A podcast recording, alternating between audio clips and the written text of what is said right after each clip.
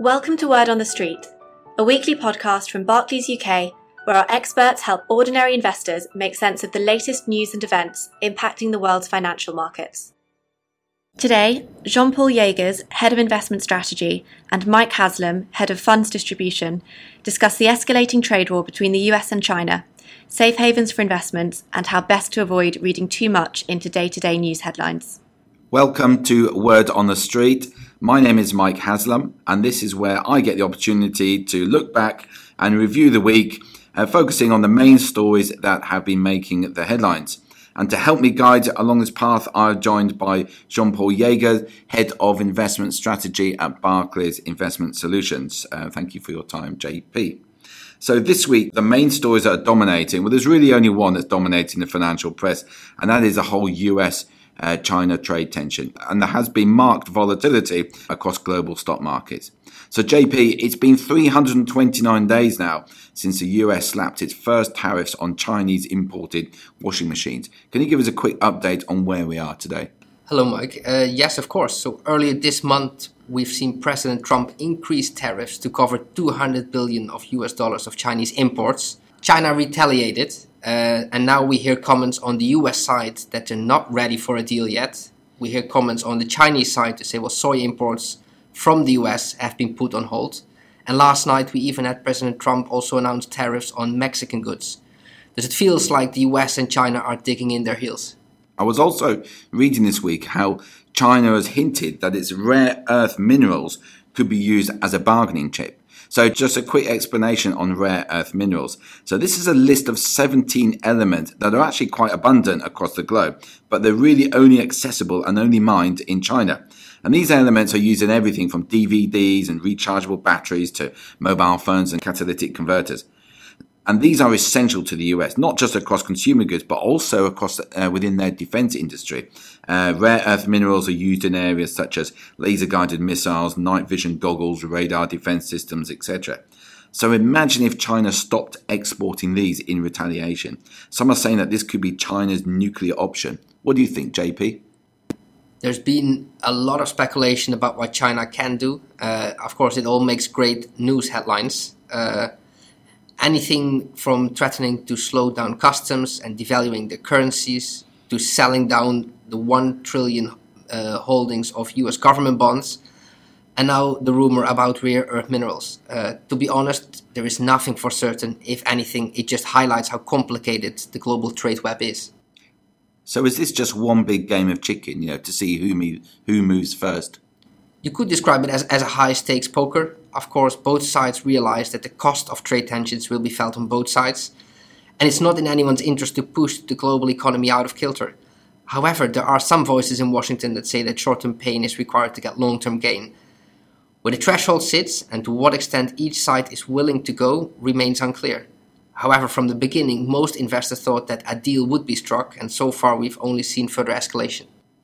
But the market does seem worried, and this week, you know, we, we've seen some pretty si- sizable movement in global um, stock market, and the blame seems to be focused um, solely on the US-China trade conflict and the um, um, uh, potential consequences of that leading to some kind of global slowdown or even recession.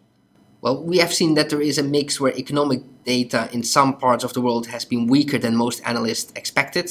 Uh, we've seen central banks have become more cautious, and some central banks even have cut policy rates. If you then get news headlines with further escalation on the trade conflict, then indeed it takes very little for equity investors to become more nervous. So, looking at markets this week, um, I read a headline in the FT that said, and I quote, market jitters prompts surge in demand for safe haven assets. So, safe haven assets, JP, what is, what is a safe haven asset? Well, there, there isn't really a safe haven. It depends a little bit on your definition and what are you looking for. Is it an asset you can hold in your portfolio that increases in price when most risky assets drop in value? Or is it an asset that does not drop in value when other assets do? In the last case, you may even just as well hold cash, where you don't run the risk of any asset price swings. Take, for example, the Swiss franc, which is seen as a store of value and safe. We have noticed in, in the last one, one and a half years that you see price swings of about 5 to 6% in a short space of time. Is this really a safe haven? Okay, so what about bonds though? Bonds are a safe haven asset, aren't they? Uh, not really. It, it, think about how they move when stocks drop. So generally speaking, one would expect that bond prices rise when stock prices significantly drop. And that's something we've seen late last year and actually seen in the most recent month as well. But there have been cases in just last year, in January, where the S&P 500 dropped more than 10%, while bond prices dropped too. Or in October, when stock markets dropped more than 5% and interest rates barely moved. It all depends on what's driving it. Is it monetary policy? Is it inflation? Also, if you think about availability of safe bonds, we have seen that the universe of triple rated uh, bonds has shrunk over time due to downgrades by rating agencies. So triple rated was that AAA rated. So these are what the very highest rated bonds. So if you think, I guess, of bonds as being safe, if you want the safest, it's a AAA bond. Exactly. As a result of the few available options, they have become very expensive and provide investors with a negative yield to maturity. Thus, investors currently pay a premium to hold these assets. It's an expensive asset that may potentially pay off in a market sell off or in the scenario of deflation, but would lose money if the world doesn't change, or if at any moment we start to see some kind of inflation or credit concerns. Is that the definition of safe? Okay, so maybe not as their own, but they obviously have a place within a diversified portfolio. Um, what about gold? Surely gold is a safe haven asset. Just look at this month, stock markets dropped more than 5% while the price of gold barely moved. If flat is good enough, then perhaps it's better to hold uh, cash because there you don't have any risk with price swings. Also, over longer periods of time, during crisis, we've seen that there are instances where the price of gold have actually declined over that prolonged period during a crisis. If investors become really worried, they, they can of course buy gold, but often they can just as well buy any other real asset. Remember that gold doesn't offer any yield or earnings. If you buy something into your portfolio, it should be sufficiently attractive in terms of expected returns to hold it for the long run as well. So what do I do then? Because I read these headlines and if I'm being honest, I just want to panic. You know, I want to do something. Well, there's always something to be worried about, be it global recession, Brexit, European elections, trade war. It's well documented that investors tend to hurt.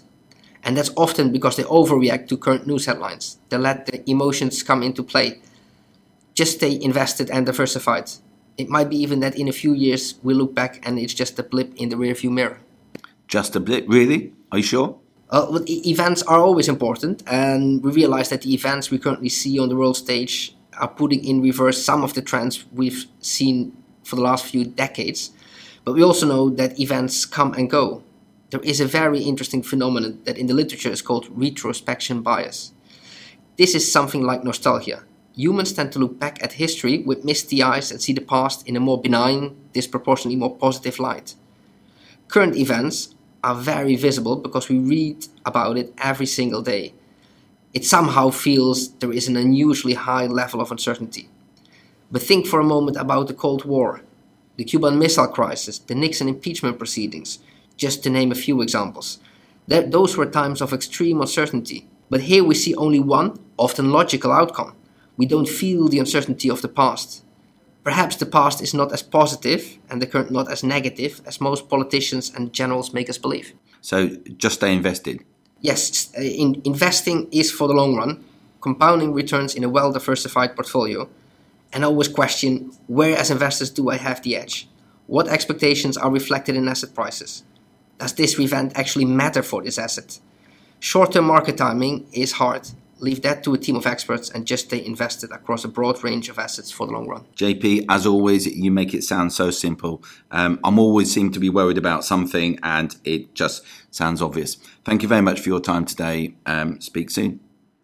Please be aware that past performance is not a guarantee of future performance. All investments can fall as well as rise in value, and you could lose some or all of your money. This podcast does not constitute an investment recommendation.